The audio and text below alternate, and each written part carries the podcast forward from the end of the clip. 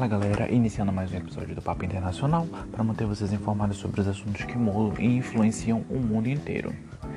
Como prometido, veio esse podcast para falar sobre a diferença do Partido Democrata e do Partido Republicano, em continuidade ao episódio, último episódio publicado, em que foi discutido sobre as eleições americanas, como é que funciona esse processo eleitoral. Então a gente viu que o processo eleitoral americano ele é majoritário, diferente do é, desculpa, é proporcional, diferente do Brasil que tem um sistema majoritário. Assim como ele é um processo indireto em que o colégio eleitoral é que vai escolher o próximo presidente dos Estados Unidos. Como foi falado também no, nesse episódio, os Estados Unidos têm um caráter muito forte de bipartidarismo diferente aqui do Brasil, que nós temos um, um sistema multipartidário. Então nós temos mais de 30 partidos no Congresso Nacional e no Senado. E nos Estados Unidos ele é focado né, no bipartidarismo entre é, democratas e republicanos. Não que não, não exige nos Estados não existe na verdade nos Estados Unidos nenhum tipo de entrave legal, nenhum tipo de barreira na, na Constituição que proíba novos partidos. Entretanto, inclusive no, nos Estados Unidos existem vários, partidos menores. Só que quando a gente fala né, do mainstream, desses partidos que conseguem mobilizar uma quantidade muito maior de pessoas, até mesmo por já estarem enraizados à construção cultural e histórica do país, eles são os mais famosos e os que geralmente são capazes de mobilizar pessoas o suficiente para serem votados. E existe toda uma discussão que rola em torno disso entre democratas e republicanos, o que os diferencia, o que faz uma pessoa votar em um e não um outro, e quais são aqueles presidentes proeminentes de cada partido. Mas antes da gente começar a falar sobre isso, é, se você não me segue no Instagram, é só correr lá, arroba Papo Internacional. Temos uma página no Facebook, você pode curtir lá também para dessa força.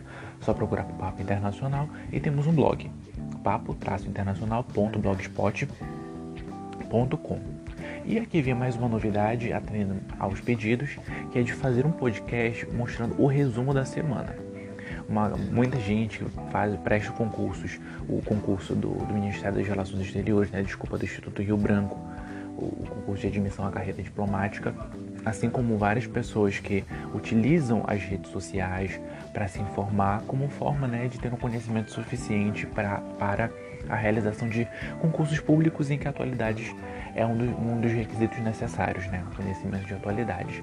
Então vai ser publicado agora toda segunda-feira um podcast fazendo um resumo da semana que se passou, para começar a semana seguinte bem informado sobre o que está acontecendo ao redor do mundo, dentro do Brasil e do mundo inteiro também. Mas vamos lá falar sobre esse sistema bipartidarista que ocorre nos Estados Unidos. Vamos começar inicialmente falando sobre o Partido Democrata. Mas uma coisa que a gente precisa ter em mente inicialmente é que ambos os partidos eles começaram com uma base completamente diferente daquilo que eles são hoje. Inclusive, na verdade, um se tornou outro. E ao longo da explicação vocês vão conseguir entender isso de uma forma muito mais assertiva. Uh, a, gente, a gente tem que entender também né, que os Estados Unidos eles tiveram uma grande autonomia desde o seu processo de colonização o que favoreceu a sua independência de uma forma muito mais rápida em relação ao resto da América e o resto dos outros países do mundo, né? No Oriente Médio, na África e na Oceania também, devido a toda essa autonomia. E esta mesma autonomia, ela é muito presente até hoje, em que os estados diferentes do Brasil, eles têm um grau de autonomia muito maior, em que tem a figura da união do poder executivo do governo é, federal lá nos Estados Unidos, mas que os estados têm uma autonomia muito mais ampla. Então vamos lá, falando sobre a origem do Partido Democrata. Quem fundou o Partido Democrata foi Thomas Jefferson, amplamente conhecido como um dos pais dos Estados Unidos modernos. Né? Não foi um dos pioneiros que colonizou os Estados Unidos, mas foi um dos responsáveis pela sua independência. O Partido Democrata, inicialmente, ele tinha uma característica, ele se concentrava sobretudo no sul dos Estados Unidos, e ele tinha uma característica fortemente agropecuária, porque nessa época de 1792, durante o século XVIII, é, o, é, o sul dos Estados Unidos era amplamente comandado pelas, por essas elites agropecuárias que exportavam né, para o mercado internacional. Dessa mesma forma, o Partido Democrata ele pregava uma menor participação do governo central nas, nas relações econômicas para ter para que os estados né, e os, os boroughs, como se fossem municípios, e as cidades tivessem um grau de autonomia muito maior. Além disso, o, o, apesar da independência dos Estados Unidos ter ocorrido e esses princípios de liberdade que foram trazidos consigo, o Sul ele tinha um caráter amplamente escravocrata. Então, a base de, da, dessa economia era o trabalho escravo e não o trabalho assalariado. Então, é algo que a gente precisa ter em mente, precisa guardar essa informação. Então ele tinha uma, uma, característica sobre esse aspecto de ser conservador, porque eles eram contra a escravidão, contra os direitos dos negros. E lógico, defendiam os interesses agrários e reduzir, procuravam reduzir a concentração de poder para evitar justamente que for, é, surgissem monopólios e oligopólios. Da mesma forma como eles, eles eram contra a intervenção do governo central, para que esses benefícios que o governo fornecessem não criassem monopólios. Então, esse é um dos pontos de origem do partido. Então, ele tinha também esse caráter conservador e amplamente religioso. Uh, e liberal, claro, né? Porque procurava uma desregulamentação muito, melhor, muito maior da economia. Ao mesmo tempo em que era um, um, um partido fortemente, né, como eu disse, escravocrata e avesso aos nativos americanos, os índios nativos americanos, aos negros e aos estrangeiros também. Até porque o, o próprio trabalho escravo ele gerava muitos recursos financeiros através dessa compra e venda dos escravos, o que acabava enriquecendo essa elite agropecuária. E após a, a Guerra de Secessão nos Estados Unidos, a Guerra Civil, que dividiu o país entre Sul, confederados, e a União no Norte, em que o Sul era agropecuário e o Norte industrial, provocou grandes mudanças é, por todos os Estados Unidos.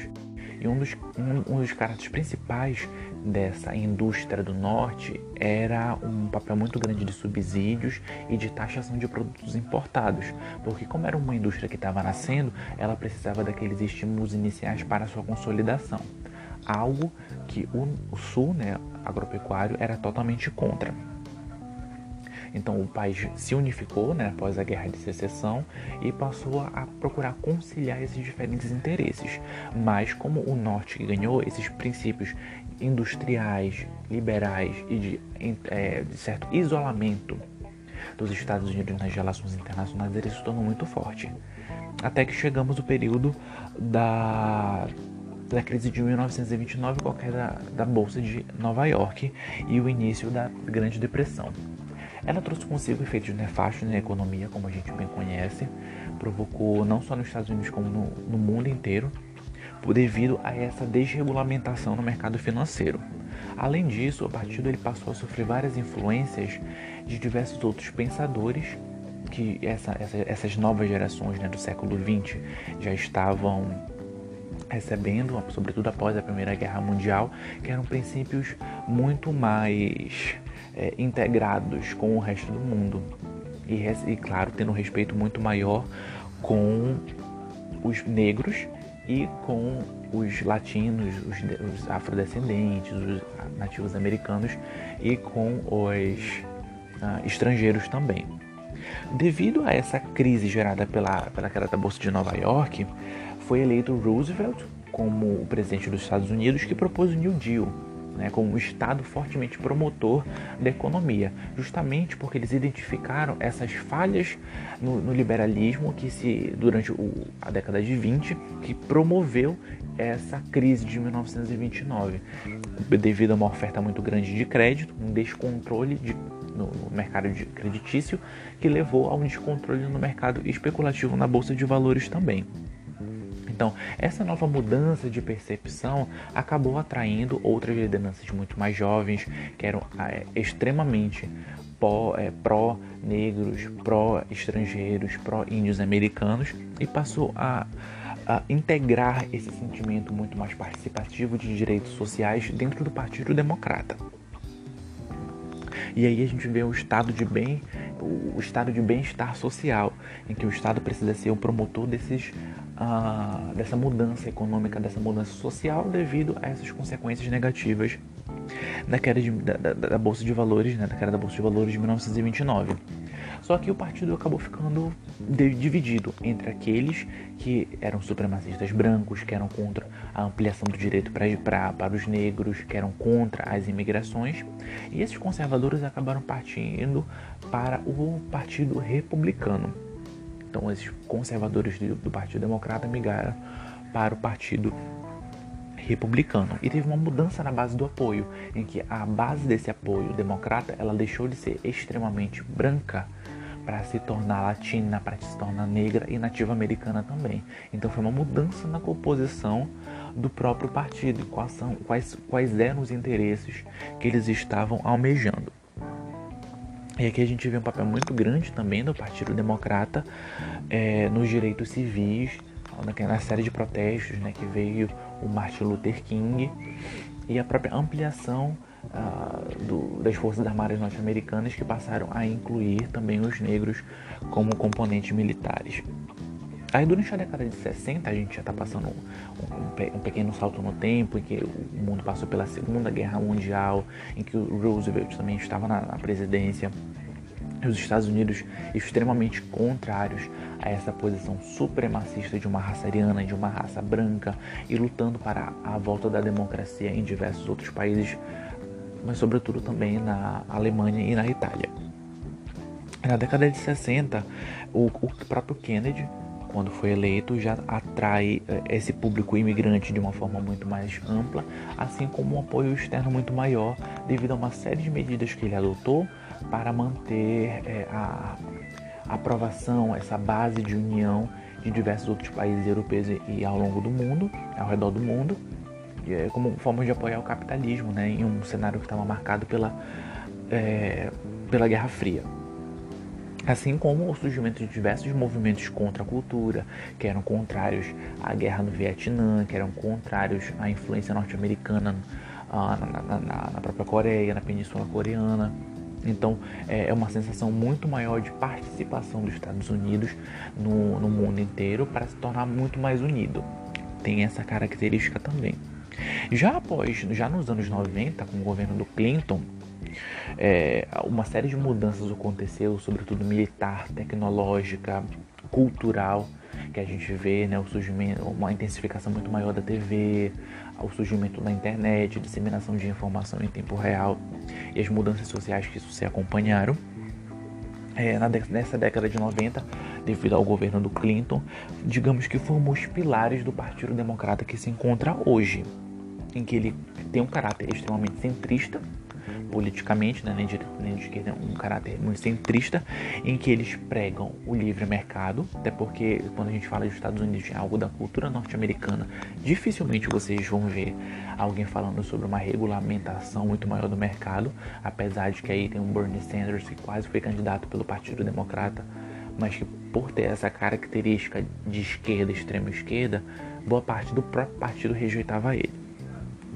Então, voltando, os pilares do, do Partido Democrata hoje é esse centrismo em com uma política econômica centrista, né, de, de livre mercado, de competição das grandes empresas. Entretanto, ela é marcada pelo progressismo social. E quando a gente está falando de progressismo social, é a ampliação dos direitos dos negros, dos estrangeiros, dos nativos indígenas, a consideração do casamento LGBT, os direitos da, da população LGBT e de diversas outras pautas que são têm essa característica muito mais progressista de ampliação de fato de direitos. E por consequência uma redução do racismo, da injúria racial e do preconceito, independente das suas origens. Ao mesmo tempo em que tem uma certa aproximação com países islâmicos também, devido a essa diversidade religiosa.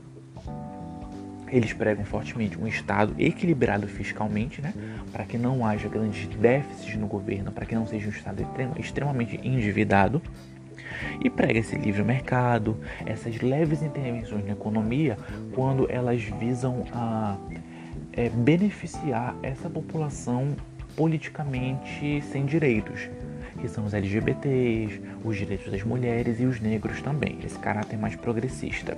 quando é para que essas intervenções sirvam como mecanismos de estabilização econômica e social.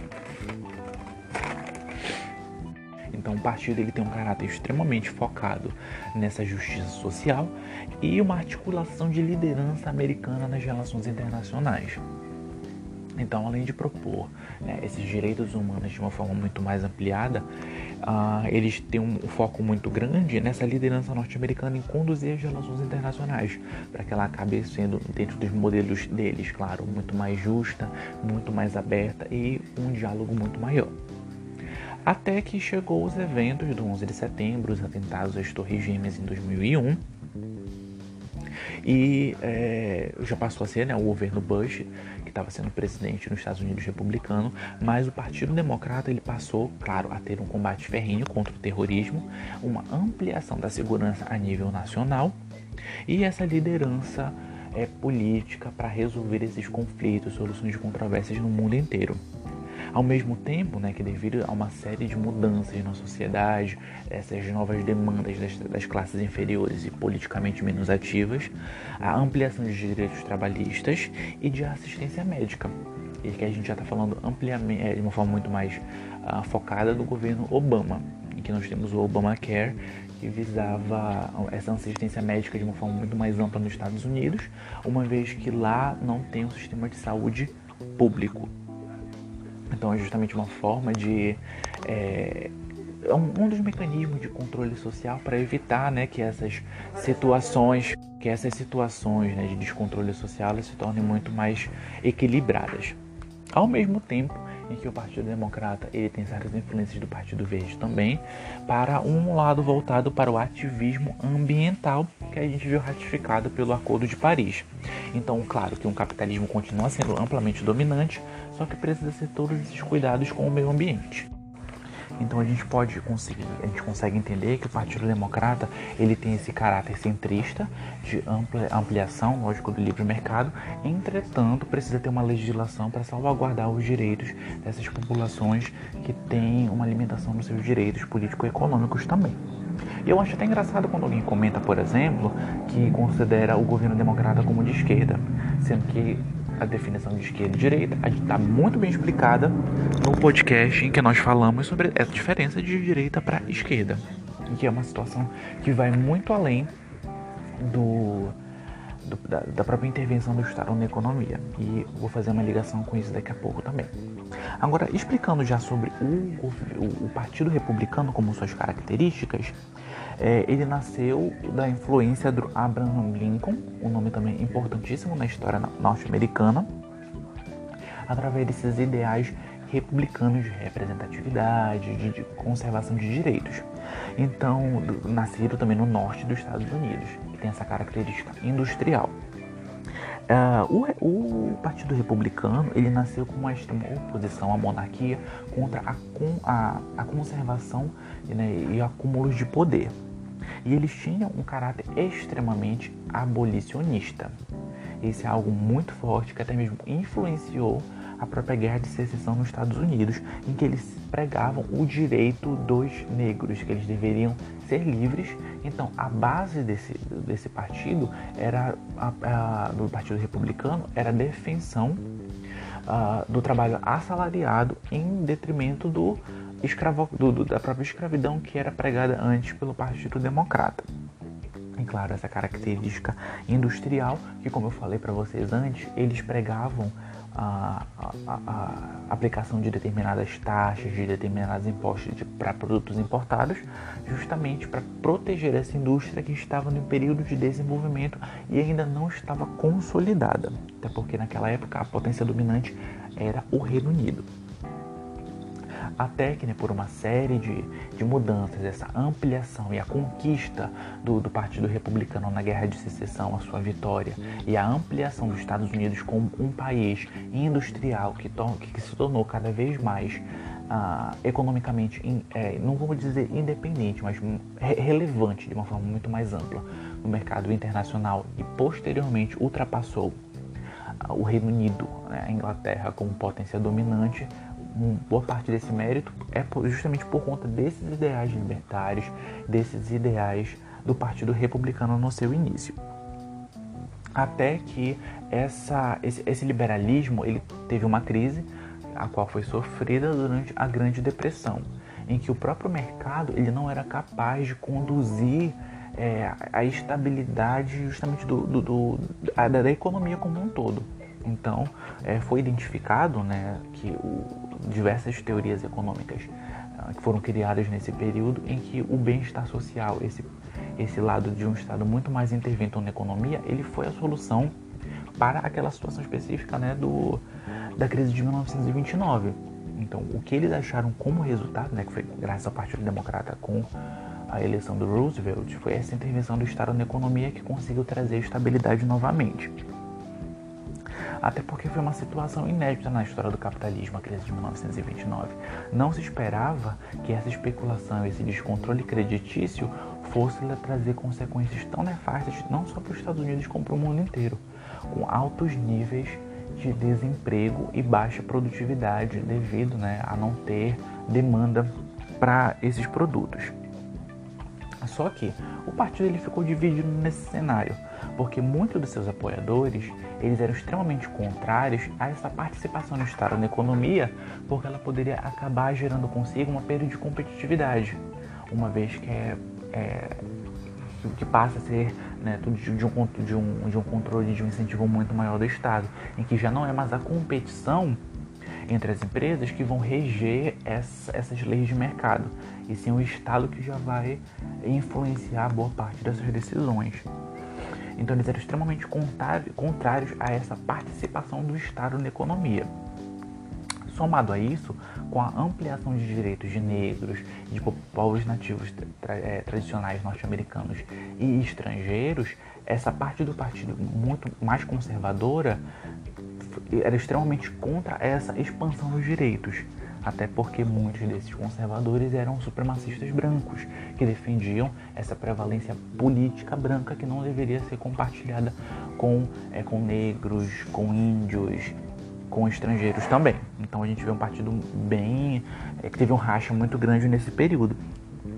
E ela passou a adquirir, trazer consigo esse caráter muito mais conservador, para fazer frente a essa, essa ampliação né, que, que os direitos dos negros e dessas outras populações estavam crescendo com o tempo.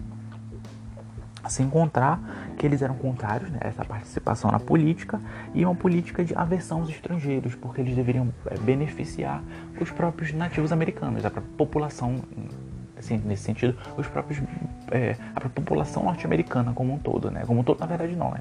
Beneficiando sobretudo os, os, os brancos. Então eles tiveram um caráter extremamente contrário aos movimentos civis da década de 60, né?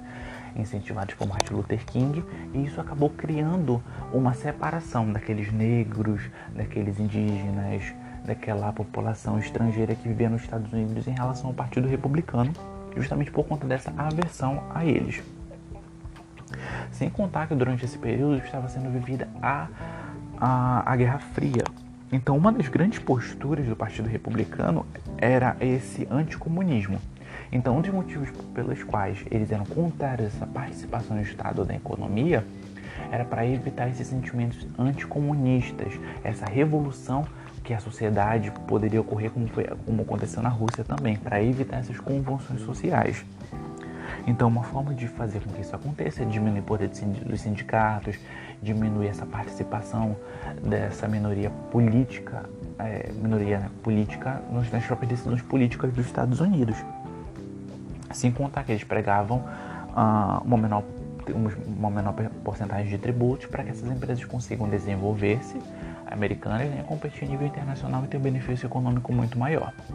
Tinha essa postura, um caráter extremamente militar devido a essa corrida armamentista que era realizada na própria Guerra Fria.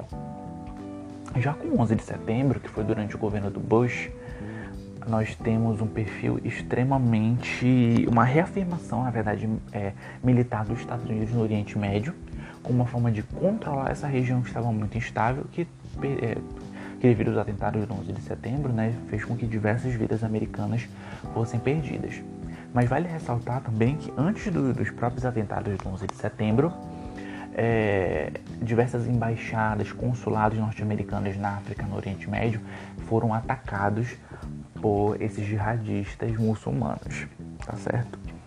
Então a gente vê essa afirmação né, militar norte-americana no Oriente Médio, esse predomínio militar, essa influência militar muito maior nas relações internacionais, essa relação de poder de uma forma muito mais explícita ao mesmo tempo que aumentou o nível de segurança né, dos aeroportos, a segurança como um todo, né, os mecanismos de, e utilização da tecnologia para salvaguardar os interesses e a população norte-americana, ao mesmo tempo que procurava é, um estado muito menor na economia, para que essa economia conseguisse se desenvolver muito maior, porque eles defendem o neoliberalismo.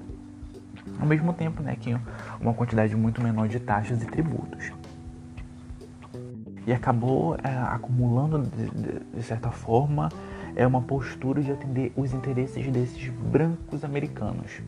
E algo que o partido acabou sofrendo depois, sobretudo com a eleição de Obama, foi justamente nessa mudança demográfica nos Estados Unidos, em que os brancos eles já se tornaram a minoria da população, porque a população já estava composta em sua maioria por negros, somados com é, descendentes de estrangeiros. Então essa mudança demográfica, ela acabou pedindo por algumas mudanças no Partido Republicano, mas que essa ala conservadora acabou não atendendo muito, digamos assim. Eles ainda são conservadores, os mais conservadores não são todos do Partido Republicano, mas de uma forma mais ampla.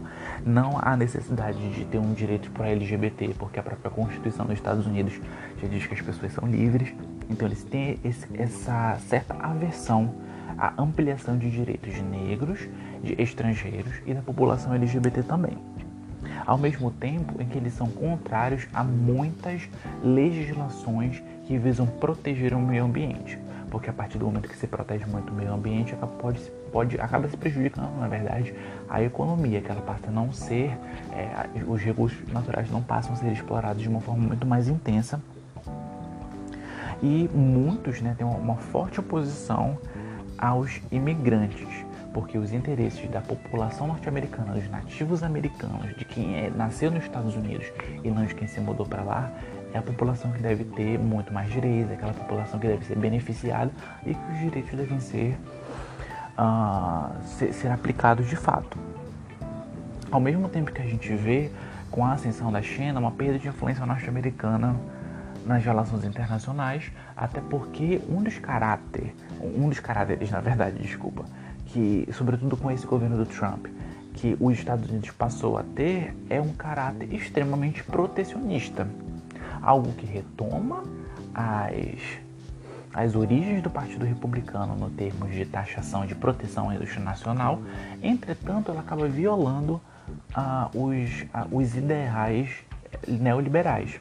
Porque, como eu falei para vocês, se por uma, uma, se por uma época eles eram contrários a essa menor essa participação do Estado na economia, mas agora eles, necess, eles pregam uma necessidade de participação na economia para proteger os recursos nacionais, eles estão sendo esquerdistas ou não?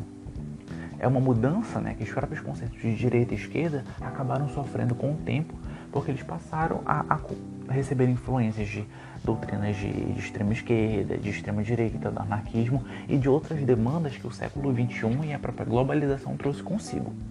Então aqui gente, nesse podcast a gente consegue entender de uma forma bem ampla como funciona essa diferença de democratas e republicanos. Se nos democratas nós temos um partido muito mais progressista no âmbito social, ao mesmo tempo que liberal na economia, né, com a ampliação dos direitos da população LGBT, dos negros e um cuidado muito maior com o meio ambiente.